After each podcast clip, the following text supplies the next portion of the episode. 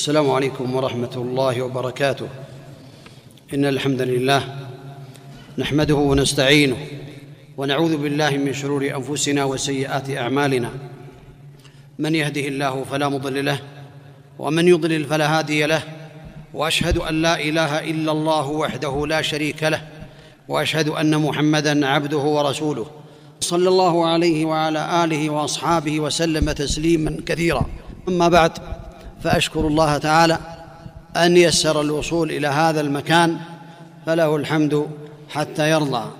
ثم أشكر الإخوة القائمين على هذه الدورة العلمية على دعوتي فأسأل الله تبارك وتعالى أن يجزيهم عني خيرا وأن يتقبل منا ومنهم جميعا. أيها الإخوة لا شك أن الله تعالى خلقنا لعبادته كما قال الله تعالى وما خلقت الجن والإنس إلا ليعبدون ما أريد منهم من رزق وما أريد أن يطعمون إن الله هو الرزاق ذو القوة المتين. فالله خلق الجن والإنس من أجل عبادته وحده لا شريك له وهذه العبادة لا تكون صحيحة إلا بالإخلاص لله تعالى ولا تكون كذلك صحيحة إلا بمتابعة النبي عليه الصلاة والسلام. شرطان لكل عباده. يتقرب بها المسلم لله تعالى لا تقبل إلا بالإخلاص لله تعالى. إنما الأعمال بالنيات وإنما لكل امرئ ما نوى. ولقوله عليه الصلاة والسلام من عمل عملا ليس عليه أمرنا فهو رد فالحديث الأول نصف الإسلام والنصف الثاني الحديث الثاني. لا تقبل العبادة إلا بالإخلاص ولا تقبل إلا بمتابعة النبي عليه الصلاة والسلام. وهدي النبي عليه الصلاة والسلام هو ما يعمله عليه الصلاة والسلام في عباداته ويجب علينا الاقتداء به عليه الصلاة والسلام. ولا يقبل منا أي عبادة إلا إذا كانت مشروعة عن طريقه عليه الصلاة والسلام. ولهذا قال الله تبارك وتعالى لقد كان لكم في رسول الله أسوة حسنة لمن كان يرجو الله واليوم الآخر وذكر الله كثيرا. لقد كان لنا أسوة حسنة عليه الصلاة والسلام.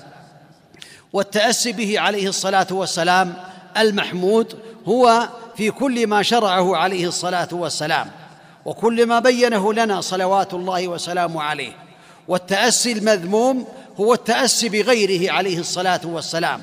ولهذا بين الله تعالى ذم من تاسى بغيره واقتدى بغيره كما قال تبارك وتعالى عن الذين يتأسون ويقتدون بغيره قال الله تبارك وتعالى عنهم انا وجدنا اباءنا على امه وأنا على اثارهم مهتدون. وفي الآية الأخرى وأنا على اثارهم مقتدون. وقد كان النبي عليه الصلاة والسلام في خطبه عليه الصلاة والسلام يقول أما بعد فإن خير الحديث كتاب الله تعالى. وخير الهدي هدي محمد صلى الله عليه وسلم وشر الأمور محدثاتها وكل بدعة ضلالة وكل ضلالة في النار. هكذا كان يقول النبي صلوات الله وسلامه عليه. ولا شك أن مفهوم العبادة الذي يشمل جميعها ويشمل أنواعها ذكره شيخ الإسلام ابن تيمية رحمه الله تعالى بقوله العبادة اسم جامع لكل ما يحبه الله تعالى ويرضاه من الأقوال والأعمال الظاهرة والباطنة. هذه العبادة. اذا دخل في هذا التعريف كل عبادة يقصد بها وجه الله تعالى وقد شرعها رسوله عليه الصلاة والسلام. حتى المباحات. من الأعمال المباحة. إذا نوى الإنسان بها التقرب إلى الله تعالى تكون عبادة. النوم إذا نام يتقوى على طاعة الله إذا عمل عملا يريد به وجه الله إذا أنفق نفقة يريد بها وجه الله حتى لو كانت واجبة. ولهذا قال النبي عليه الصلاة والسلام إنك لن تنفق نفقة تبتغي بها وجه الله تعالى إلا أجرت عليها حتى ما تجعل في في امرأتك. وثبت عنه عليه الصلاة والسلام أنه قال إذا أنفق الرجل على أهله يحتسبها فهي له صدقة. اذا هذه عبادات. فالعبادة كما ذكر شيخ الإسلام اسم جامع لكل ما يحبه الله تعالى ويرضاه من الأقوال والأعمال الظاهرة والباطنة. وأعظم العبادات أركان الإسلام. الركن الأول شهادة أن لا إله إلا الله وأن محمدا رسول الله. عليه الصلاة والسلام. فهي أعظم العبادات التي يدخل بها الإنسان في الإسلام اولا قبل أي شيء إذا كان كافرا. فإنه لا يقبل منه أي شيء ولا أي عمل إلا بعد الدخول في الإسلام بهذا الركن العظيم. ولهذا كان النبي عليه الصلاة والسلام قد بعث معاذا إلى اليمن وقال إنك تأتي قوما أهل كتاب. فليكن أول ما تدعوهم إليه شهادة أن لا إله إلا الله.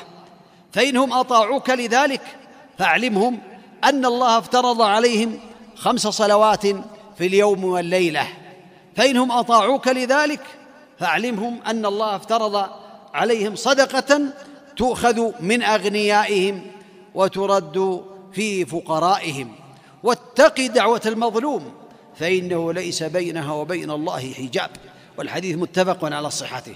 هذه هي أعلى العبادات وأجل العبادات التي شرعها الله تعالى لنبيه عليه الصلاة والسلام ولأتباعه إلى قيام الساعة. وهذه العبادة بين النبي عليه الصلاة والسلام بهديه أنها لا تقبل إلا بأمور لا تقبل هذه العبادة ولا تكون عبادة إلا بأمور ثمانية. الأمر الأول أن يكون الإنسان مخلصا في هذه العبادة التي لا إله إلا الله لا بد من الإخلاص. ولهذا قال النبي عليه الصلاة والسلام حينما سأله أبو هريرة رضي الله عنه وقال يا رسول الله من أسعد الناس بشفاعتك؟ قال النبي عليه الصلاة والسلام أسعد الناس بشفاعتي. من قال لا إله إلا الله خالصا من قلبه أو نفسه. رواه البخاري. هذا يدل على فضل الإخلاص. وثبت عنه عليه الصلاة والسلام في الأمر الثاني وهو الصدق. لا تكون هذه العبادة إلا بالصدق. العبادة الأولى شهادة أن لا إله إلا الله فلا بد أن يكون صادقا. ولهذا ثبت عن النبي عليه الصلاة والسلام أنه بين في حديث عمر إذا قال المؤذن الله أكبر الله أكبر. فقال أحدكم الله أكبر الله أكبر. فإذا قال أشهد أن لا إله إلا الله قال أشهد أن لا إله إلا الله. فإذا قال أشهد أن محمد رسول الله قال أشهد أن محمد رسول الله. فإذا قال حي على الصلاة قال لا حول ولا قوة إلا بالله. فإذا قال حي على الفلاح قال لا حول ولا قوة إلا بالله. فإذا قال الله أكبر الله أكبر قال الله أكبر الله أكبر. فإذا قال لا إله إلا الله قال لا إله إلا الله من قلبه دخل الجنة. الله أكبر.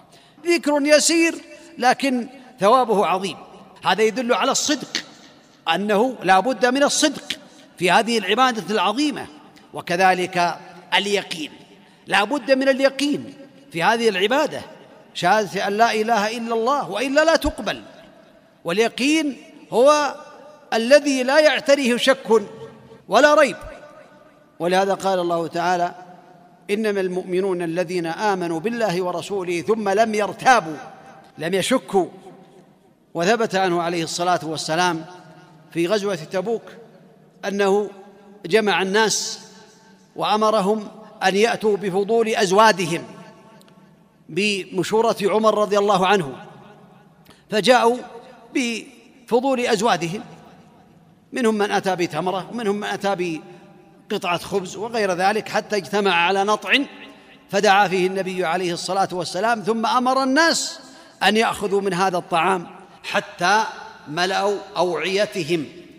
فقال النبي عليه الصلاة والسلام أشهد أن لا إله إلا الله وأني رسول الله لا يلقى الله عبد بهما غير شاك فيهما إلا دخل الجنة. ما عنده شك. هذا يدل على فضل هذه الكلمة أنها لا تقبل إلا باليقين وكذلك العلم لا بد من العلم وهو أول هذه الأمور. فاعلم أنه لا إله إلا الله. ومعنى العلم معرفة معناها وهي لا معبود حق إلا الله. هذا معنى لا إله إلا الله لا معبود حق إلا الله. ذلك بأن الله هو الحق. وأن ما يدعون من دونه هو الباطل وأن الله هو العلي الكبير. فلا شك في وجوب هذا اليقين. ولا بد من اليقين ولا بد من العلم. ثم المحبة. لا بد من المحبة لهذه الكلمة ولهذه العبادة ولما دلت عليه. ولهذا بين النبي عليه الصلاة والسلام بهديه بقوله ثلاث من كن فيه. وجد بهن حلاوة الإيمان أن يكون الله ورسوله أحب إليه مما سواهما وأن يحب المرء لا يحبه إلا لله وأن يكره أن يعود في الكفر بعد أن أنقذه الله منه كما يكره أن يقذف في النار. وقال ذاق طعم الإيمان من رضي بالله ربا وبالإسلام دينا وبمحمد رسولا صلى الله عليه وسلم فلا بد من هذه الأمور. الانقياد والقبول لا بد من الانقياد لهذه الكلمة. الانقياد الامتثال لأمر الله تعالى والاستسلام والقبول وإلا لا تقبل منه هذه العبادة. وكذلك لا بد من الكفر بما يعبد من دون الله تعالى بحيث إذا سمع الإنسان من يدعو غير الله ومن يستغيث بغير الله ومن يخشى من غير الله فيعتقد بأنه على باطل يعتقد بأنه على باطل وأن ما عمله من أبطل الباطل لأنه قد أشرك بالله تعالى فهذا معنى الكفر بما يعبد من دون الله تعالى. فهذه العبادة هي أجل العبادات. والعبادة الثانية التي بينها النبي صلوات الله وسلامه عليه بقوله وفعله عليه الصلاة والسلام وهي بعد هذه العبادة هي الصلاة التي أمر الله تعالى بها وهي الركن الثاني من أركان الإسلام. من حافظ عليها كانت له نورا وبرهانا ونجاة يوم القيامة ومن لم يحافظ عليها لم يكن له نور ولا برهان ولا نجاة يوم القيامة. هذه الصلاة هي الركن الثاني من قام بها وعمل بما أمر الله تعالى وبما أمر به النبي عليه الصلاة والسلام فقد قام بهذا الركن العظيم الذي من تركه وضيعه فهو لما سواه أضيع. ولهذا قال النبي عليه الصلاة والسلام بين الرجل والشرك والكفر ترك الصلاه من هدي النبي عليه الصلاة والسلام في هذه العبادة أنه بين شروطها. وبين أركانها وبين واجباتها عليه الصلاة والسلام. فلا تقبل هذه الصلاة إلا بالقيام بالشروط والقيام بالأركان ولا تكون كاملة إلا إذا كملها بالسنن التي شرعها النبي عليه الصلاة والسلام وبينها صلوات الله وسلامه عليه. ومن هذه الشروط التي لا تقبل الصلاة إلا بها الإسلام والعقل والتمييز ورفع الحدث وإزالة النجاسة وستر العورة ودخول الوقت واستقبال القبلة والنية. من ترك شرطا من هذه الشروط لا تقبل هذه الصلاة لبيان النبي عليه الصلاة والسلام ولأنه خالف هدي النبي عليه الصلاة والسلام. فلا بد أن يكون مسلما بالغا عاقلا. الكافر لا تقبل منه الصلاة. ولهذا لا ندعوه إلى الصلاة. ندعوه إلى أن يقول لا إله إلا الله. بعض الناس يقول للكفار صل. صلي. لا. ندعوه إلى لا إله إلا الله. كما قال النبي عليه الصلاة والسلام لمعاذ حينما أرسله إنك تأتي قوما أهل الكتاب فليكن أول ما تدعوهم إليه شهادة لا إله إلا الله. فلا بد من الإسلام. وهم يعاقبون عليها يوم القيامة. الكفار يعاقبون على ترك الصلاة يوم القيامة. لكنها لا تقبل منهم إلا بعد الدخول في الإسلام بشهادة أن لا إله إلا الله وأن محمدا رسول الله عليه الصلاة والسلام. كذلك العقل لا تقبل هذه الصلاة من المجنون. لا بد أن يكون عاقلا ولا تجب كذلك على الصغير ولكن يشرع لولي أمره أن يأمره بها إذا بلغ سبعا. أما غير المميز فلا يؤمر بها. والأمر الرابع من هذه الأمور التي لا تقبل الصلاة إلا بها التي شرعها النبي عليه الصلاة والسلام وبينها بهديه صلوات الله وسلامه عليه وهو رفع الحدث. لا تقبل هذه الصلاة إلا برفع الحدث وإزالة الخبث. رفع الحدث هو نواقض الوضوء وموجبات الغسل. فلا بد أن يتطهر كما أمر الله تعالى بذلك. يا أيها الذين آمنوا إذا قمتم إلى الصلاة فاغسلوا وجوهكم وأيديكم إلى المرافق وامسحوا برؤوسكم وأرجلكم إلى الكعبين وإن كنتم جنبا فاطهروا. لا بد من رفع الحدث. والحدث حدثان. حدث الأصغر وهو الخارج من السبيلين من بول أو غائط أو غير ذلك من الخوارج. التي تخرج من السبيلين. إذا خرج شيء من هذه الأمور فإن الإنسان يكون عليه الحدث. لا تقبل الصلاة حتى يرفع هذا الحدث. وكذلك النوم. إذا نام واستغرق في النوم استغراقا زال معه العقل فإنه لا بد أن يتطهر. كذلك من مس فرجه قبلا أو دبرا بدون حائل فإنه يكون على حدث. لا بد أن يتوضأ وكذلك أكل لحم الإبل على القول الصحيح الذي دلت عليه الأدلة الصحيحة عن النبي عليه الصلاة والسلام لا بد من الطهارة. وكذلك الخارج الفاحش من الجسد. أما إذا كان البول والغائط فهذا لا شك في أنه ينقض الطهارة. وأما الأشياء الأخرى الصديد الكثير والدم الكثير والخوارج النجسة من الجسد غير البول والغائط فالصواب أنها تنقض الطهارة كذلك. ينبغي للإنسان أن يتوضأ منها. وكذلك من هذه النواقض الرده على الإسلام أعاذنا الله وإياكم من ذلك. هذه أمور ستة لا بد أن يعنى بها الإنسان. وإذا حصل منها شيء فعليه الطهارة. الخارج من السبيلين والخارج الفاحش من الجسد النجس وكذلك زوال العقل بنوم أو غيره ومس الفرج قبلا أو دبرا بدون حائل. وأكل لحم الإبل والسادس الردة عن الإسلام أعاذنا الله وإياكم من ذلك. أما تغسيل الميت ولمس المرأة فالصواب أن ذلكم لا ينقض الوضوء لعدم الدليل الواضح في ذلك. فإذا مس المرأة وخرج شيء فإنه يتوضأ لهذا الخارج لا للمس المرأة. هذا معلوم عند المحققين من أهل العلم. وصفة هذه الطهارة التي شرعها النبي عليه الصلاة والسلام وبينها بهديه عليه الصلاة والسلام وبين بقوله عليه الصلاة والسلام لا يقبل الله صلاة أحدكم إذا أحدث حتى يتوضأ. وفي حديث عبد الله بن عمر لا يقبل الله صدقة من غلول ولا صلاة بغير طهور لا تقبل غير مقبولة حتى يتطهر. وقد بين لنا النبي عليه الصلاة والسلام بهديه من قوله وفعله كيفية الوضوء. وهي على النحو الآتي.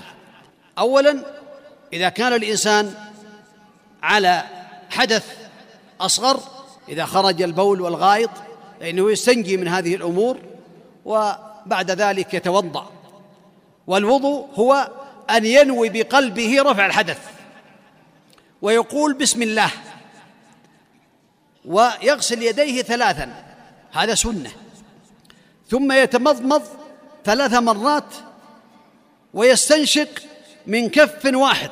هذا هو السنة وهذا هو هدي النبي عليه الصلاة والسلام.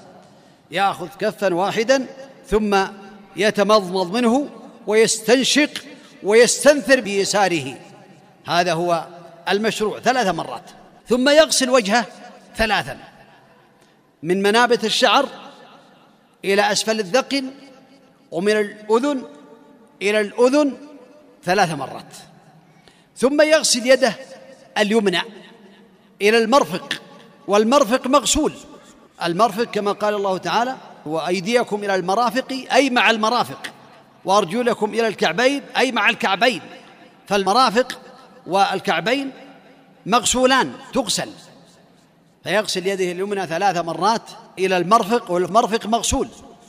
ثم اليسرى ثلاث مرات إلى المرفق والمرفق مغسول. ثم يجعل يده في الماء ويجعلها في مقدمة رأسه ويذهب بهما إلى قفاه ثم يرجعهما إلى المكان الذي بدأ منه ثم يجعل السباحتين أو السبابتين في أذنيه ويدير الإبهامين من خلف أذنيه. هكذا هدي النبي عليه الصلاة والسلام ويمسح مسح الأذنين هو بماء الرأس لا يحتاج إلى ماء جديد لأن الأذنين من الرأس كما بين النبي عليه الصلاة والسلام. ثم يغسل رجله اليمنى ثلاث مرات. ثم يغسل اليسرى ثلاث مرات. وبهذا أنهى الوضوء المشروع الذي وصفه عثمان رضي الله عنه وقال فيه أنه سمع النبي عليه الصلاة والسلام يقول من توضأ نحو وضوء هذا ثم صلى ركعتين لا يحدث فيهما نفسه إلا غفر الله له ما تقدم من ذنبه. الله أكبر. عمل قليل لكن عليه الثواب العظيم. وكذلك حديث عقبة رضي الله عنه أنه قال من أسبغ الوضوء ينقله عن النبي عليه الصلاة والسلام ثم صلى ركعتين مقبل عليهما بوجهه وقلبه إلا وجبت له الجنة. رواه مسلم. الله أكبر. هذا فضل عظيم. سنة الوضوء بعد هذا هذه سنة عظيمة. وقبل ذلك يشرع له في نهاية الوضوء أن يقول أشهد أن لا إله إلا الله وحده لا شريك له وأشهد أن محمدا عبده ورسوله. من قال ذلك فتحت له أبواب الجنة الثمانية يدخل من أيها شاء. وهذا فضل الله يؤتيه من يشاء. زاد الترمذي اللهم اجعلني من التوابين واجعلني من المتطهرين. وفي النساء سبحانك اللهم وبحمدك أشهد أن لا إله إلا أنت أستغفرك وأتوب إليك. هذا ما يشرع من الأذكار في الوضوء التسمية في أوله وأن يقول في آخره أشهد أن لا إله إلا الله وحده لا شريك له وأشهد أن محمدا عبده ورسوله. اللهم اجعلني من التوابين واجعلني من المتطهرين. سبحانك اللهم وبحمدك. أشهد أن لا إله إلا أنت أستغفرك وأتوب إليك. هذا هو الفضل العظيم وهذا هدي النبي عليه الصلاة والسلام الذي من طبقه حصل على هذا الثواب العظيم. والصلاة ركعتين ينبغي للمسلم الا يترك هذا الفضل العظيم. قال لهذا ثبت أن النبي عليه الصلاة والسلام قال لبلال يا بلال أخبرني بارجع عمل عملته في الإسلام فإني سمعت دفا عليك في الجنة أو كما قال النبي عليه الصلاة والسلام. فقال ما تطهرت في ساعة من يوم من ليل أو نهار إلا صليت بتلك الطهارة ما كتب الله لي. أو كما قال رضي الله عنه. فالخلاصة أن هذا هو هدي النبي عليه الصلاة والسلام في الوضوء عليه الصلاة والسلام. موجبات الغسل. الأمر الأول وهو نزول المني دفقا بلذة قيده العلماء بلذة. أما المريض الذي عنده مرض هذا لا يكون من موجبات الغسل وهذا يحصل في النوم وفي غيره. والأمر الثاني التقاء الختانين. والأمر الثالث موت المسلم فإنه يجب على الناس أن يغسلوه. والأمر الرابع انقطاع دم الحيض أو النفاس. وهذا من موجبات الغسل. أمور مختلف فيها إسلام الكافر وهذا مختلف فيه هل هو من موجبات الغسل أو غير ذلك؟ وهذا أمر مشروع. لكن الوجوب يحتاج إلى دليل. فهذه الموجبات يجب على الإنسان أن يغتسل منها غسل الجنابة والغسل المشروع على النحو الآتي. اولا أن يستنجي يغسل فرجه ومن السنة أن يضرب بيده اليسرى بعد الاستنجاء الحائط أو الحجر أو التراب على حسب التيسير. وبعد الاستنجاء يتوضأ وضوءه للصلاة كما سمعتم إلا رجليه. وله أن يتوضأ وضوءه كاملا. ثبت عن النبي عليه الصلاة والسلام هذا وثبت هذا. ثبت أنه توضأ وضوءا كاملا. وثبت أنه توضأ وضوءا كاملا إلا رجليه عليه الصلاة والسلام القدمين فيؤخرهما إلى نهاية الغسل. ثم يغسل رأسه ثلاثا. يبدأ بشق راسه الأيمن ويفيض عليه الماء ثم الأيسر ثم يعم الرأس. هذا ثلاث مرات. السنة وهدي النبي عليه الصلاة والسلام في الغسل ثلاث مرات للرأس فقط.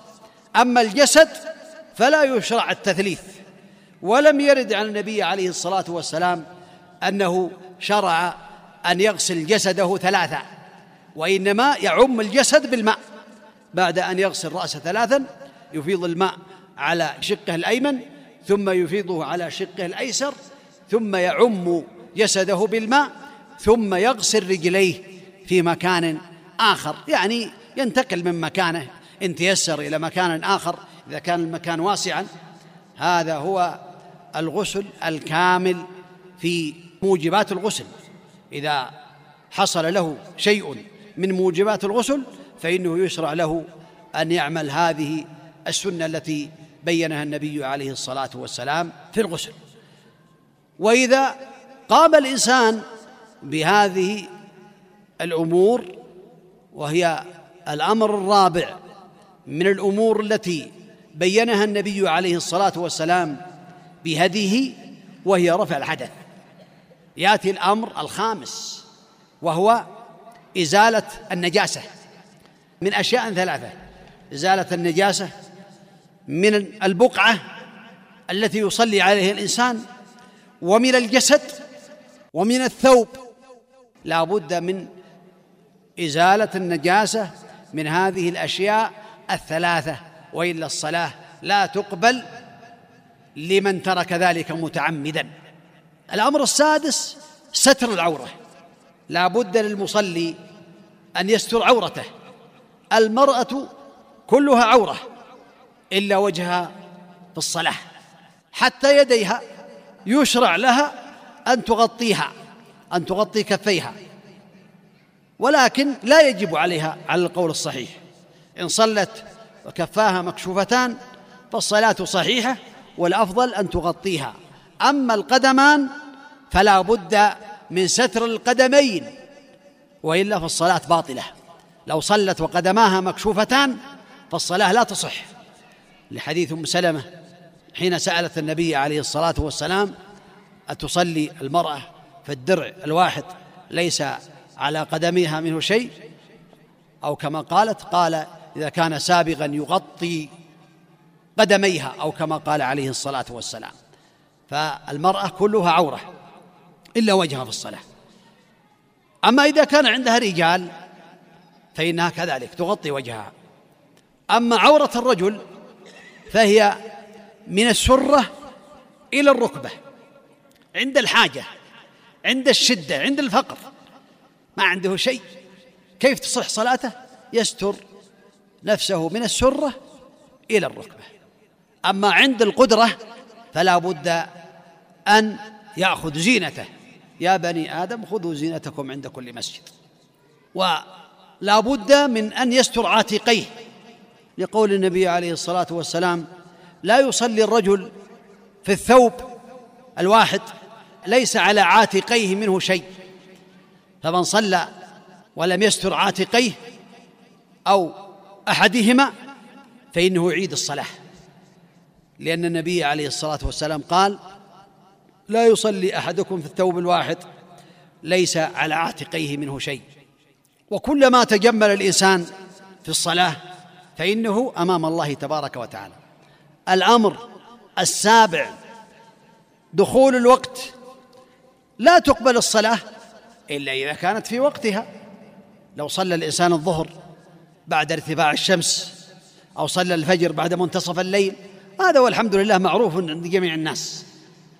هذا لابد من دخول الوقت. قد قال الله تعالى أن الصلاة كانت على المؤمنين كتابا موقوتا. أقم الصلاة لدلوك الشمس إلى غسق الليل وقرآن الفجر.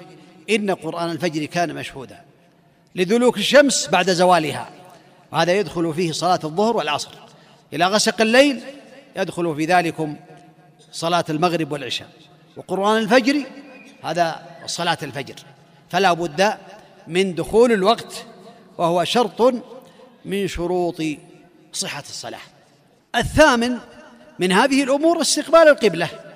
لا بد من استقبال القبلة وهو شرط في صحة الصلاة. ومن لم يستقبل القبلة فإن صلاته غير صحيحة إلا إذا كان تائها لا يعرف القبلة في صحراء ما عنده خبر أو مربوط لا يستطيع أن يستقبل القبلة فالله تعالى يقول فاتقوا الله ما استطعتم. أما إذا كان في صحراء وليس عنده أحد فإنه يستدل من القمر وبالشمس وينظر إلى النجوم ويجتهد فإن صلى وأصاب فكان قد أحسن وإن أخطأ صلاته صحيحة لأنه اجتهد. أما إذا خرج من البلد ولم يجتهد نظر ولم يعرف القبلة والمساجد قريبا منه ثم صلى ولم يجتهد فإنه يعيد الصلاة إذا تبين أنه قد صلى إلى غير القبلة لأنه لم يجتهد في ذلكم. النية وهي أصل الشروط إنما الأعمال بالنيات. لا بد في هذه النية من تحديد الصلاة. ما هي هذه الصلاة التي يصليها؟ في نفسه. فلا بد أن يعلم ما هي الصلاة. هل هي الظهر أو العصر أو المغرب أو نافلة أو غير ذلك. لا بد. أما إذا صلى ولم يدري ما الصلاة أو صلى صلاة يظنها الظهر فبانت العصر صلاته غير صحيحة لأنه لم ينوي الصلاة التي فرض الله تعالى عليه. هذه الأمور لا بد منها للمصلي. وكذلك قد بين النبي عليه الصلاة والسلام بهديه صلوات الله وسلامه عليه أركان الصلاة التي لا تقبل إلا بها. من هذه الأركان في حديث المسيء في صلاته القيام مع القدرة. القيام مع القدرة وتكبيرة الإحرام. القيام مع القدرة في الفرض. أما النفل لو صلى صلاة النفل جالسا فلا حرج في ذلك وصلاته صحيحة لكن له النصف من الصلاة. له نصف الصلاة. قام الليل صلى صلاة الضحى جالسا لا حرج في ذلك لكن له نصف الأجر. وإن أراد الأجر كاملا صلى واقفا. أما الفرض فلا بد من القيام لأن الله تبارك وتعالى قال وقوموا لله قانتين وقال في حديث المسيء في صلاته استقبل القبلة ثم كبر فالقيام مع القدرة ركن وتكبيرة الإحرام ركن من أركان الصلاة لا تقبل إلا بها بل لا يدخل في الصلاة إلا بها. بعض الناس ربما يرفع يديه ولا يقول الله أكبر. هل هذا صلاته صحيحة؟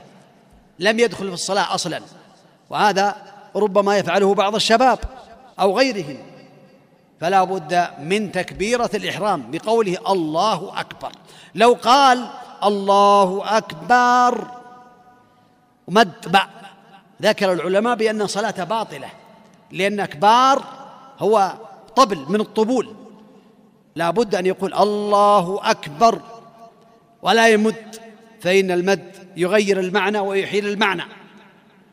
وهذا هو الركن الثاني من أركان الصلاة التي لا تصح إلا بعد.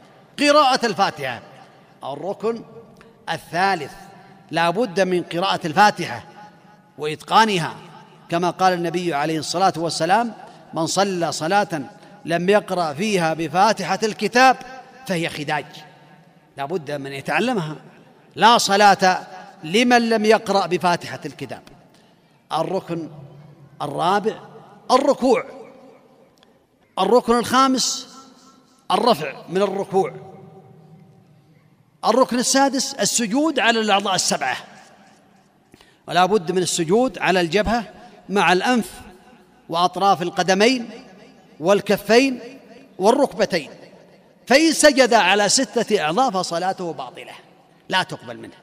بعض الشباب وبعض الناس النشيطين يجعل رجلا على رجل وهو ساجد. أو يرفع إحدى القدمين. بهذا صلى على ستة أعظم. لا بد من السجود على السبعة كلها. أو رفع إحدى يديه ولم يجعلها على الأرض حتى رفع كذلك. أو سجد على أنفه ولم يسجد على جبهته كذلك. أو سجد على جبهته ولم يسجد على أنفه كذلك. لأن النبي صلى الله عليه وسلم قال أمرت أن أسجد على سبعة أعظم. على الجبهة وأشار بيده على أنفه واليدين والركبتين وأطراف القدمين. هذا من أعظم أركان الصلاة. الرفع من السجود وكذلك الجلسة بين السجدتين والطمانينة في جميع الأركان. والطمانينة هي أن يطمئن في صلاته حتى يعود كل فقار إلى فقاره أي يعود العظم إلى مكانه ويستقر. والتشهد الأخير والجلوس له والصلاة على النبي عليه الصلاة والسلام والتسليمتان. لا بد من التسليمتين. السلام عليكم ورحمة الله. السلام عليكم ورحمة الله. بعض الناس يسلم مع الإمام إذا قال الإمام السلام عليكم ورحمة الله وخاصة بعض الشباب يلتفت ولا يسلم. هذه صلاة باطلة لأنه لم يخرج من الصلاة. لا بد من التسليم. يقول السلام عليكم ورحمة الله. السلام عليكم ورحمة الله. واجبات الصلاة لا بد منها وهي جميع التكبيرات غير تكبيرة الإحرام. وقول سبحان ربي العظيم في الركوع والأفضل أن تكون ثلاثا. وقول سمع الله لمن حمده للإمام والمنفرد. وقول ربنا ولك الحمد للكل. وقول سبحان ربي الأعلى في السجود. وقول رب اغفر لي بين السجدتين وتشهد الأول والجلوس له. هذه واجبات الصلاة. يجب على المسلم أن يعلم هذه الأمور وإذا كان جاهلا ولا يعرفها يعرف أحكامها حتى يطبقها وحتى تكون الصلاة صحيحة. ولا شك أن المسلم عليه أن يعنى بهذا. وعليه أن يعنى بصفة صلاة النبي صلوات الله وسلامه عليه. كان يكبر عليه الصلاة والسلام في صلاته ويرفع يديه حذو منكبيه أو حذو أذنيه وينظر موضع سجوده عليه الصلاة والسلام ويجعل يديه على صدره عليه الصلاة والسلام. ثم يقرأ دعاء الاستفتاح. سبحانك اللهم وبحمدك وتبارك اسمك وتعالى جدك ولا إله غيرك أو أي نوع من أنواع الاستفتاحات الأخرى. ثم بعد ذلك يستعيذ بالله من الشيطان ثم يسمي ويقرأ الفاتحة ويقرأ ما تيسر من القرآن في الركعة الأولى ثم يركع كما تقدم والركعة الثانية كذلك مثل الركعة الأولى هذه في الركعة الثنائية وهكذا كان النبي عليه الصلاة والسلام يصلي صلوات الله وسلامه عليه. والمشروع للعبد أن يعمل بهدي النبي عليه الصلاة والسلام في صلاته كلها حتى يحصل على الصلاة الكاملة. فمن هديه عليه الصلاة والسلام أنه كان يستفتح الصلاة. اللهم باعد بيني بين خطاياي كما بعدت بين المشرق والمغرب. اللهم نقني من خطاياي كما ينقى الثوب الأبيض من الدنس. اللهم اغسلني من خطاياي بالماء والثلج والبرد. هذا هو من أصح أدعية الاستفتاح. ثم من هذه الأذكار في الركوع سبحان ربي العظيم سبحان ربي العظيم سبحان ربي العظيم. ثلاث مرات. أدنى الكمال ثلاث مرات. فإن وصل إلى هدي النبي عليه الصلاة والسلام وأراد أن يزيد في الخير ويحصل على الصلاة الكاملة فيقول سبحان ربي العظيم سبحان ربي العظيم سبحانك اللهم ربنا وبحمدك اللهم اغفر لي سبوح قدوس رب الملائكة والروح سبحان ذا الجبروت والملكوت والكبرياء والعظمة. هكذا. ينبغي له وإن كان لوحده زاد ما شاء بقوله اللهم لك ركعت وبك آمنت ولك سلمت خشع لك سمعي وبصري وعظمي ومخي وما استقلت به قدمي. ثم يقول سمع الله لمن حمده. وهذا الواجب. وربنا ولك الحمد للكل. والأفضل أن يزيد. إن زاد يكون طيب. ربنا ولك الحمد. حمدا كثيرا. طيبا مباركا فيه. ملء السماوات وملء الأرض وما بينهما وملء ما شئت من شيء بعد. أهل الثناء والمجد أحق ما قال العبد وكلنا لك عبد. اللهم لا مانع لما أعطيت ولا معطي لما منعت ولا ينفع ذا الجد منك الجد. ينبغي للأئمة ولأهل الخير أن يعودوا الناس على ذلك في صلاتهم حتى يستفيدوا حتى يركضوا في صلواتهم. وإن كان في صلاة الليل فقد ثبت عنه عليه الصلاة والسلام أنه زاد على ذلك بعد أن يقول ربنا ولك الحمد حمدا كثيرا طيبا مباركا فيه ملء السماوات وملء الأرض وما بينهما وملء ما شئت من شيء بعد. أهل الثناء والمجد أحق ما قال العبد وكلنا لك عبد. اللهم لا مانع لما أعطيت ولا معطي لما منعت ولا ينفع ذا الجد منك الجد. اللهم طهرني بالثلج والبرد والماء البارد. اللهم طهرني من الذنوب والخطايا كما ينقى الثوب الأبيض من الدنس. لرب الحمد لرب الحمد يكررها. ثم السجود. إذا سجد سبحان ربي الأعلى سبحان ربي الأعلى سبحانك اللهم ربنا وبحمدك اللهم اغفر لي. هذا هو الأفضل أن يزيد على سبحان ربي الأعلى. سبوح قدوس رب الملائكة والروح سبحان ذا الجبروت والملكوت والكبرياء والعظمة. هذا هو الأفضل. اللهم لك سجدت وبك آمنت ولك سلمت. سجد وجه الذي خلق وصوره وشق سمعه وبصره. بحوله وقوته تبارك الله. أحسن الخالقين. اللهم اغفر لي ذنبي كله دقه وجله أوله واخره علانيته وسرة. اللهم إني أعوذ برضاك من سخطك وبمعافاتك من عقوبتك وبك منك. لا نحصي ثناء عليك أنت كما أثنيت على نفسك. هذا إذا كان الإنسان في النوافل. أما في الفرائض فيخفف على الناس. هكذا المشروع. بين السجدتين يقول ربي اغفر لي ربي اغفر لي. والأفضل أن يزيد سبع كلمات بين السجدتين. رب اغفر لي وارحمني واهدني وعافني وارزقني واجبرني وارفعني. هذه جميع الروايات التي وردت في هذا الذكر. رب اغفر لي وارحمني واهدني وعافني وارزقني واجبرني وارفعني. هكذا ينبغي للمسلم أن يحفظ هذه الأذكار خاصة طلاب العلم حتى يفيدوا الناس.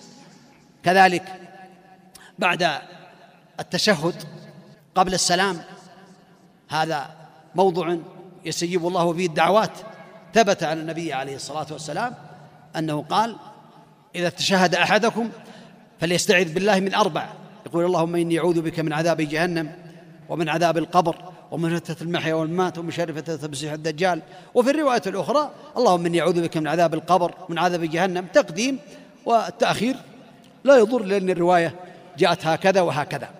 وإن زاد عليها ما ثبت عن النبي عليه الصلاة والسلام أنه أوصى به أبا بكر. قال أبو بكر يا رسول الله علمني دعاء أدعو به في صلاتي وفي رواية وفي بيتي. قال يا أبا بكر قل اللهم إني ظلمت نفسي ظلما كثيرا ولا يغفر الذنوب إلا أنت فاغفر لي مغفرة من عندك وارحمني إنك أنت الغفور الرحيم. الله أكبر الله أكبر. هذا الحديث حديث عظيم. هذا أبو بكر أفضل الناس بعد الأنبياء. لو سئلت من أفضل الناس بعد الأنبياء فقل أبو بكر. يقول له النبي عليه الصلاة والسلام قل يا أبا بكر قل اللهم إني ظلمت نفسي ظلما كثيرا ولا يغفر الذنوب إلا أنت فاغفر لي مغفرة من عندك وارحمني إنك أنت الغفور الرحيم. إذن أينا لم يظلم نفسه إذا كان أبو بكر رضي الله عنه قد ظلم نفسه رضي الله عنه وأرضاه. ومن السنة كذلك أن يأخذ بوصية النبي عليه الصلاة والسلام.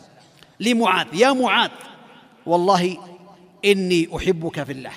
فلا تدعن دبر كل صلاة أن تقول اللهم أعني على ذكرك وشكرك وحسن عبادتك. ينبغي للمسلم أن لا يفوت هذه الدعوات قبل السلام. الأفضل أن تكون قبل السلام. فإذا سلم فعليه أن يعمل بهدي النبي عليه الصلاة والسلام بعد الصلاة يستغفر الله استغفر الله استغفر الله استغفر الله. اللهم أنت السلام ومنك السلام. تباركت يا ذا الجلال والإكرام. هذا بعد السلام. ثم ينصرف إلى الناس إذا كان إماما. ويقول لا إله إلا الله وحده لا شريك له له الملك وله الحمد وهو على كل شيء قدير. ثلاث مرات. ثبت في البخاري في بعض رواية البخاري يقول ثلاث مرات لا إله إلا الله وحده لا شريك له له الملك وله الحمد وهو على كل شيء قدير لا إله إلا الله وحده لا شريك له له الملك وله الحمد وهو على كل شيء قدير لا إله إلا الله وحده لا شريك له له الملك وله الحمد وهو على كل شيء قدير اللهم لا مانع لما أعطيت ولا معطي لما منعت ولا ينفع ذا الجد منك الجد يعني لا ينفع صاحب الجد والغنى ما ينفعه غناه من الله تعالى. كذلك يقول معها لا إله إلا الله وحده لا شريك له له الملك وله الحمد وعلى كل شيء قدير. لا إله إلا الله ولا نعبد إلا إياه له النعمة وله الفضل وله الثناء الحسن. لا إله إلا الله مخلصين له الدين ولو كره الكافرون. ثم يقول سبحان الله والحمد لله والله أكبر ثلاثا وثلاثين. ويقول تمام المئة لا إله إلا الله وحده لا شريك له له الملك وله الحمد وهو على كل شيء قدير. إذا قال ذلك فقد قال النبي عليه الصلاة والسلام من سبح الله دبر كل صلاة ثلاثا وثلاثين وحمد الله ثلاثا وثلاثين وكبر الله ثلاثا وثلاثين وقال تمام المئة لا إله إلا الله وحده لا شريك له له الملك وله الحمد وهو على كل شيء قدير حطت خطاياه وإن كانت مثل زبد البحر. رواه مسلم. الله أكبر. هذا فضل عظيم. لو قيل لإنسان تقول هذا الذكر وتجد في جيبك شيك بعشرة آلاف بعد الصلاة. واللي بالله هل يترك أحد؟ ما يترك هذا الذكر يفوته مال هي له قيمة عنده.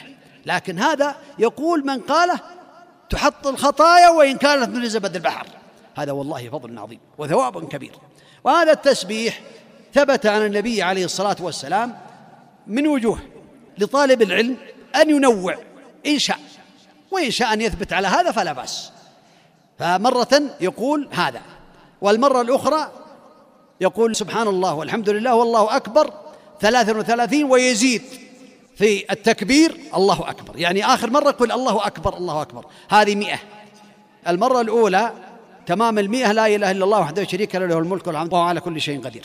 والمرة الثانية تمام المئة الله أكبر. يعني في التكبير الأخير يقول الله أكبر الله أكبر. والنوع الثالث يقول سبحان الله والحمد لله والله أكبر. ثلاثة وثلاثين. لحديث أبي هريرة رضي الله عنه أن فقراء المهاجرين أتوا رسول الله صلى الله عليه وسلم فقالوا ذهب أهل الدثور من الأموال بالدرجات العلى والنعيم المقيم. فقال وما ذاك؟ قالوا يصلون كما نصلي ويصومون كما نصوم ولهم فضل أموال يحجون بها ويعتمرون ويجاهدون ويتصدقون. فقال أفلا أعلمكم شيئا تدركون به من سبقكم؟ وتسبقون به من بعدكم ولا يكون أحد أفضل منكم إلا من صنع مثل ما صنعتم. قالوا بلى يا رسول الله. قال تسبحون وتكبرون وتحمدون في دبر كل صلاة ثلاثا وثلاثين مرة. فرجع فقراء المهاجرين إلى رسول الله صلى الله عليه وسلم فقالوا سمع إخواننا أهل الأموال بما فعلنا ففعلوا مثله. فقال رسول الله صلى الله عليه وسلم ذلك فضل الله يؤتيه من يشاء. إذن هذا النوع الثالث أن يقول سبحان الله والحمد لله والله أكبر. ثلاثة ثلاثين النوع الرابع أن يقول سبحان الله والحمد لله والله أكبر. عشر مرات فقط. هذا ثبت عن النبي عليه الصلاة والسلام. النوع الخامس يقول سبحان الله والحمد لله والله أكبر. أحد عشر مرة. النوع السادس يقول سبحان الله والحمد لله لا إله إلا الله والله أكبر. يقول خمسا وعشرين. هذا لا يجب على الإنسان لكن لو أراد أن ينوع يقول في صلاة هذا الذكر وفي صلاة هذا الذكر يكون له أجره أعظم. ولكن لو التزم الأول فهو له فضل عظيم. هذا من الثواب الكبير. ثم يقرأ آية الكرسي فإنه قد ثبت من طرق عن النبي عليه الصلاة والسلام أن من قرأ آية الكرسي دبر كل صلاة لم يمنعه من دخول الجنة إلا أن يموت. هذا والله فضل عظيم. الحائل بينك وبين الجنة الموت. فإذا مت دخلت الجنة إذا حافظت على آية الكرسي دبر كل صلاة. ثم كذلك المعوذات. قل هو الله أحد. قل أعوذ برب الفلق. قل أعوذ برب الناس. دبر كل صلاة مرة واحدة. ويقول بعد صلاة المغرب وبعد صلاة الفجر لا إله إلا الله. وحده لا شريك له. له الملك وله الحمد يحيي ويميت. بيده الخير وهو على كل شيء قدير. عشر مرات لحديث أبي ذر رضي الله عنه. هذا هو الأفضل للعبد المسلم. هذا هو هدي النبي عليه الصلاة والسلام. أو بعض هدي لأن قولنا هدي النبي صلى الله عليه وسلم فيه تقصير. لأن لم نذكر إلا شيئا من هدي النبي عليه الصلاة والسلام. يعني بعضا جزءا فهذا من بعض هدي النبي عليه الصلاة والسلام في صلاته صلوات الله وسلامه عليه. فينبغي المسلم أن يحافظ على هذا الهدي في هذه الصلاة. كذلك من هديه عليه الصلاة والسلام أنه شرع لنا السنن الرواتب بعد الصلوات المفروضات وبين عليه الصلاة والسلام فضلها. قال من صلى لله اثنتي عشرة ركعة في يوم بنى الله له بيتا في الجنة. وفي رواية بني له بيت في الجنة. فسرها الترمذي أربعا قبل الظهر. وركعتان بعدها. وركعتان بعد المغرب. وركعتان بعد العشاء. وركعتان قبل الفجر. اثنتا عشرة ركعة من حافظ عليها بنى الله له بيتا في الجنة. هذا فضل عظيم. رواه مسلم. ينبغي المسلم أن لا يفوت هذه الصلاة. لا يفوتها لأنها فضل عظيم وثواب كبير. وإن صلى عشرا فلا بأس لكن الأفضل أن يصلي اثنتي عشرة ركعة. فهناك سنن ليست من الرواتب وإنما هي نوافل وزيادة في الخير وهو أنه يصلي أربعا قبل الظهر وأربعا بعدها.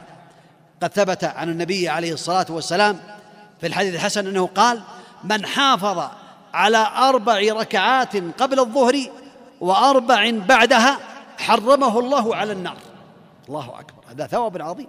حتى لو كانت خفيفة لو كانت صلاة خفيفة هذا يحصل على الثواب. كذلك صلاة العصر لو أراد أن يصلي قبلها أربعا يلتمس دعاء النبي عليه الصلاة والسلام لأنه مجاب الدعوة فإنه قد دعا بالرحمة لمن صلى قبل العصر أربعا. قال رحم الله امرأ صلى قبل العصر أربعا.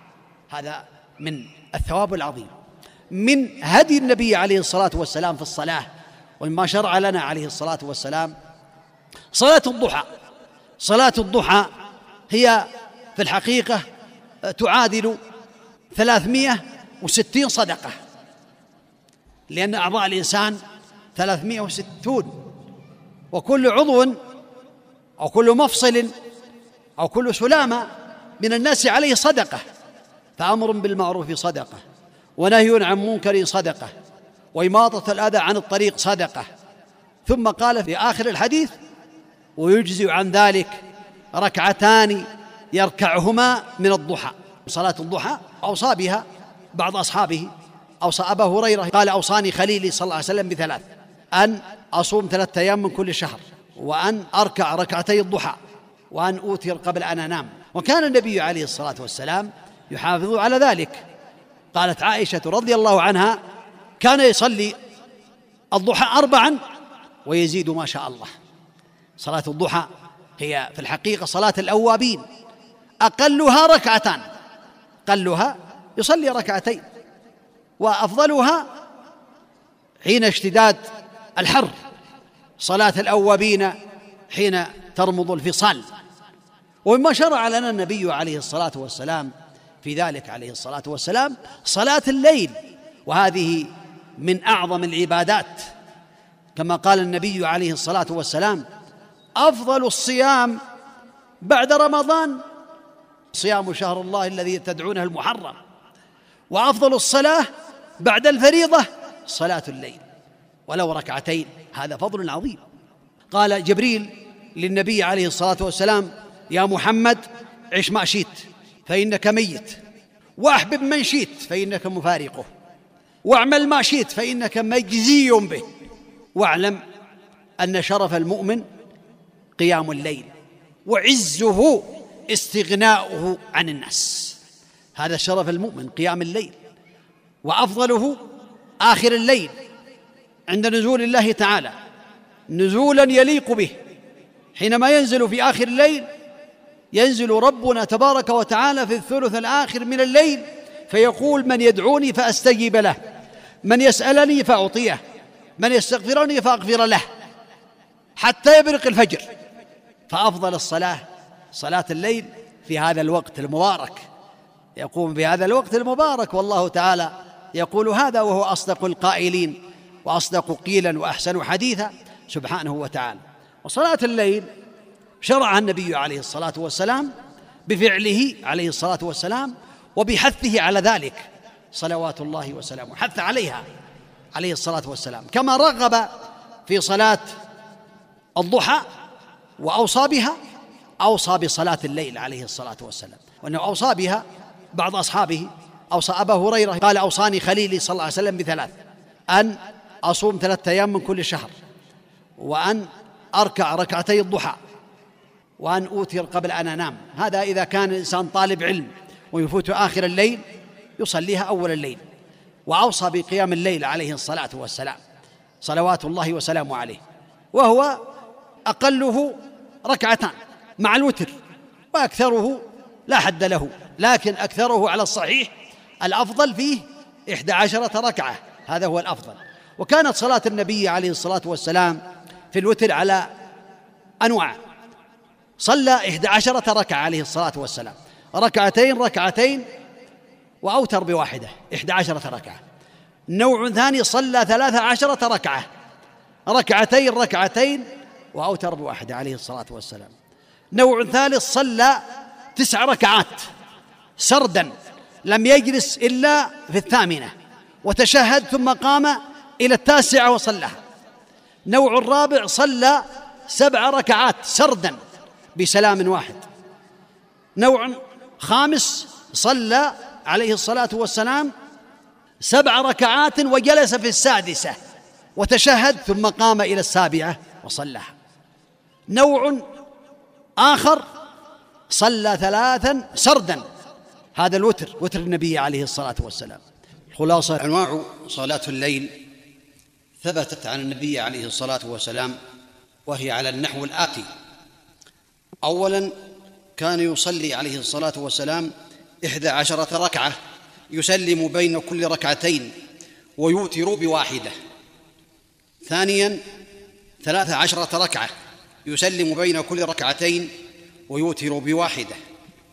ثالثا ثلاث عشرة ركعة يسلم بين كل ركعتين ويوتر من ذلك بخمس سردا. رابعا تسع ركعات لا يجلس إلا في الثامنة ثم يأتي بالتاسعة صلى الله عليه وسلم. خامسا سبع ركعات لا يقعد إلا في آخرهن صلوات الله وسلامه عليه. سادسا سبع ركعات لا يجلس إلا في السادسة ثم يتشهد ثم يقوم يأتي بالسابعة صلى الله عليه وسلم. سابعا خمس ركعات لا يجلس إلا في آخرهن عليه الصلاة والسلام. ثامنا ثلاث ركعات يسلم من كل ركعتين ثم يوتر بواحدة صلوات الله وسلامه عليه. تاسعا ثلاث ركعات سردا لا يجلس إلا في آخرهن صلوات الله وسلامه عليه.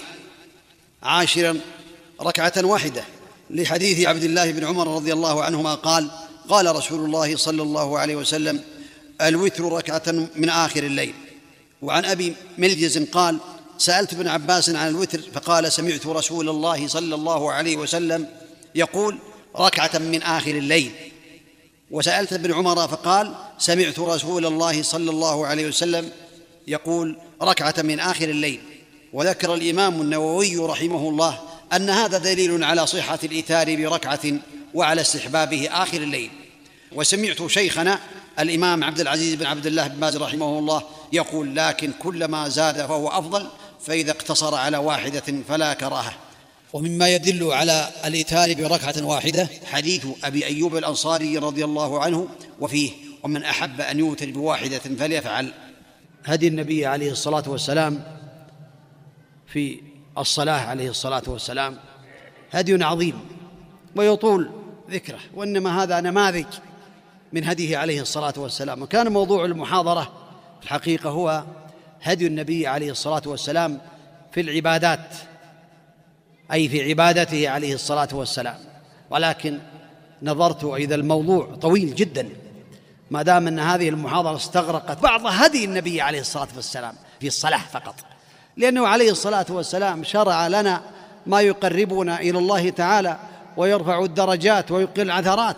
ولهذا كان عليه الصلاة والسلام من أعظم الناس عبادة لربه في هذه الصلاة. كان يصلي عليه الصلاة والسلام من الليل حتى تورمت قدمه فقيل له يذكر بأن الله قد غفر له ما تقدم من ذنبه وما تأخر فقال أفلا أكون عبدا شكورا؟ وصلى معه بعض الصحابة ليلا من الليالي فابتدأ سورة البقرة. قال قلت يقف عند المئة ويقرأ مترسلا. ثم قرأ عليه الصلاة والسلام ولا يمر بآية فيها رحمة إلا سأل ولا آية فيها عذاب إلا استعاذ. ثم افتتح النساء ثم افتتح آل عمران. يعني قرأ البقرة وآل عمران والنساء في ركعة واحدة. الله أكبر. حتى قال بعض الصحابة رضي الله عنهم حينما صلى معه صلاة أخرى في الليل قال لقد وقفت خلف النبي عليه الصلاة والسلام حتى هممت بأبري سوء.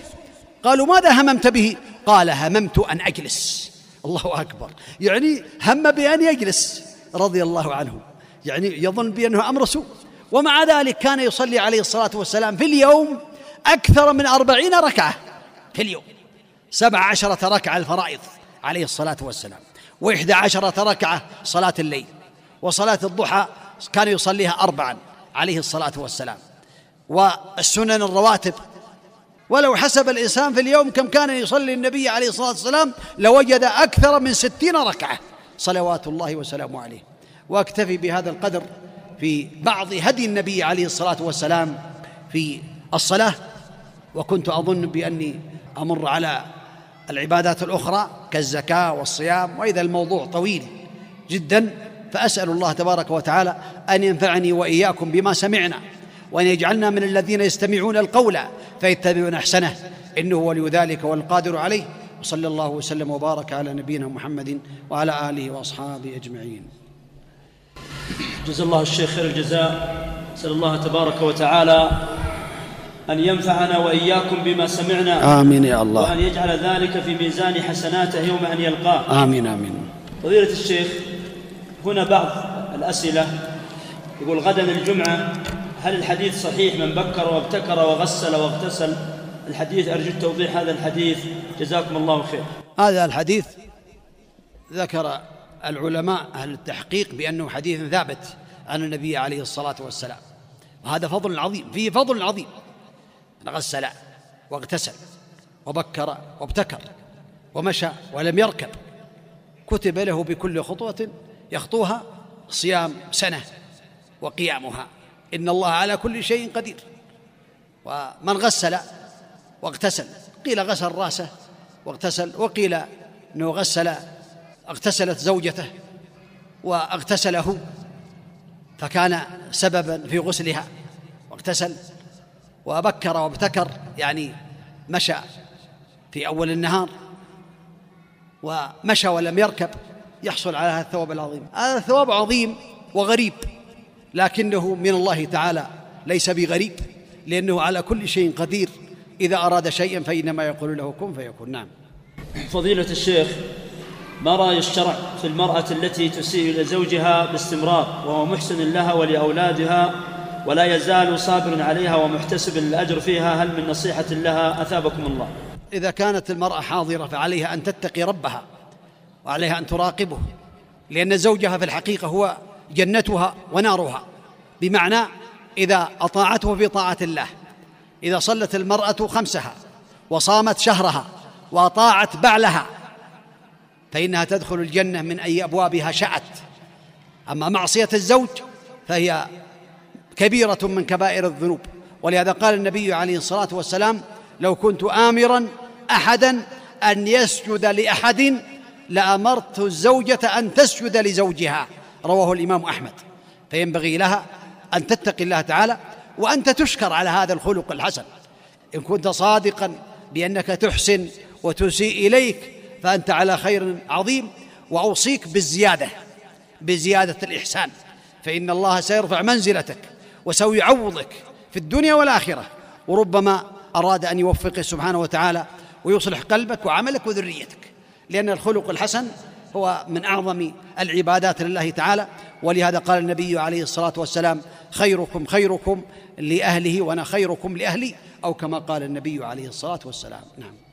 جزاكم الله خير. فضيلة الشيخ هل المذي إذا وقع على الملابس ينجسها؟ وهل تجوز الصلاة فيها؟ وهل يبطل الوضوء إذا انكشف شيء من عورة الرجل إذا توضأ ثم قام يغير ملابسه فانكشف من عورة شيء؟ المذي أصاب أنه نجس لكنه فيه تسهيل من الله تعالى فإنه إذا أصاب السراويل ينضح يكفي فيه كف من ماء يستنجي يغسل ذكره وأنثييه أي خصيتيه يغسلهما أي يستنجي مع غسل الخصيتين وهذا شرعه النبي عليه الصلاة والسلام ويتوضأ وضوءها للصلاة. أما ما أصاب السراويل فإنه ينضحه بالماء يكفي فيه النضح تخفيفا وتسهيلا من الله تعالى. نعم. والسؤال الثاني؟ السؤال الثاني يعني انكشاف العورة لو مثلا غير ملابسه وانكشفت عورته. وهو في الصلاة؟ لا بعد الوضوء. لا لا ما. نواقض الوضوء سمعتها. ستة ولا ينقض غيرها. وهي كما سمعت الخارج من السبيلين والخارج الفاحش من الجسد والنوم. المستغرق يعني زوال العقل بنوم أو غيره ومس الفرج قبلا أو دبرا وأكل لحم الإبل والردة عن الإسلام. غير ذلك لا ينقض الوضوء نعم. كبير السن أكثر من 120 عام ولا يزال يدرك كل شيء إلا البول فإنه لا يتحكم فيه كيف تكون طهارته أفتونا مأجورين. وما هو جزاكم الله خير أدنى الكمال في الوتر. هذا كبير السن الله تعالى يقول فاتقوا الله ما استطعتم. لا يكلف الله نفسا إلا وسعها؟ هذا في يعني في حكم صاحب السلس. يتوضأ إذا دخل وقت الصلاة. يستنجي ويتوضأ ويتحفظ حتى لا يلوث ثيابه ثم يصلي ثم يصلي ما شاء من الصلوات النوافل إلى دخول الوقت الآخر. ما لم يأتي ناقض آخر. إذا ما دام البول يجري وهو لم يأتي بناقض من نواقض الطهارة الثانية الأخرى فإن طهارته كاملة. يقرأ القرآن ويصلي حتى يدخل الوقت الآخر ثم يتوضأ للوقت الآخر. أما إذا جاء ناقض آخر فإنه يتوضأ للناقض الثاني. نعم. فضيلة الشيخ قلت إن من نواقض الوضوء مس أحد الفرجين فهل إذا مس فرجيه أو أحدهما بدون أو وهناك حائل وهناك حائل نعم. يعتبر ناقض الوضوء؟ لا. المقصود إنه إذا مس الفرج بدون حائل. بدون حائل أفضى إلى فرجه بدون حائل سواء من الرجال أو من النساء. فإن هذا الذي ينقض الطهارة. أما إذا كان هناك حائل من وراء الثوب أو من وراء السراويل لا يضر ذلك. نعم. جزاكم الله خير. نرى كثير من الناس يصلون وهم جالسون على الكراسي وعندهم استطاعة للصلاة بدونها نرجو التوجيه والإيضاح في هذه المسألة. هذه الكراسي بولي بها كثير من الناس في هذا الوقت. أنا في مسجدي منعت جميع الكراسي كلها. وبعض الناس يأتي بالصدقات يأتي بعشر كراسي خمسة عشر كرسي صدقة يقول هذا المسجد مساكين أهله ما في كراسي. فأقول للعمال أخرجوها في الشارع العام صدقة للناس لأن كثيرا من الناس لا يعرف أحكام الكراسي. والنبي عليه الصلاة والسلام قال صلي قائما فإن لم تستطع فقاعد فإن لم تستطع فعلى جنب. فإن لم تستطع فمستلقيا. فيصلي على حسب حاله والحمد لله. أما الكراسي إذا كان الإنسان مقعدا لا يستطيع أن يجلس على الأرض. ما يستطيع ما عنده استطاعة أن يجلس على الأرض. فالكرسي في هذه الحالة قد يقال بأنه يجلس عليه لا يكلف الله نفسا إلا وسعها. أما إذا يستطيع أن يجلس ويسجد لأن بعض الناس يستطيع أن يسجد ويضع يديه على الأرض ويسجد سجود أخفض من الركوع. هذا من أركان الصلاة السجود على بعض الأعضاء عند القدرة. فنصيحتي لمن يستطيع أن يصلي جالسا أن يصلي بالإماء ويترك الكرسي ولا يصلي على الكرسي إلا من لم يستطع أن يجلس أصلا على الأرض ولا يستطيع أن يصلي مطلقا على الأرض. هذا رايي والعلم عند الله تعالى. يقول أنا إمام مسجد ويحصل من الجماعة بعض التجاوزات وإذا نصحتهم البعض يتهجم وبعضهم يقيم الصلاة أكثر الأوقات قبل دخول الوقت أو قبل آتي. وهناك مطويات معلقة أمامهم في المسجد وقلت أنها تذهب الخشوع وسأنقلها في أطراف المسجد. قالوا إذا نقلتها سنستعمل معك كذا وكذا. فيدونا جزاكم الله خير بهذا وانصحوهم. عليك بالرفق معهم عليك بالرفق. والإمام في المسجد هو المسؤول والأوقاف هي المسؤولة عن هذا. مسؤولة عن أن تقف مع الإمام ولا تترك الحبل الغارب للمصلين. والصواب في هذا أن الكتابات في المساجد لا تنبغي وخاصة أمام المصلين لأنها تشغل الناس حتى الأذكار. إذا كان في أذكار تجعل في خلف المسجد إن كان ولا بد.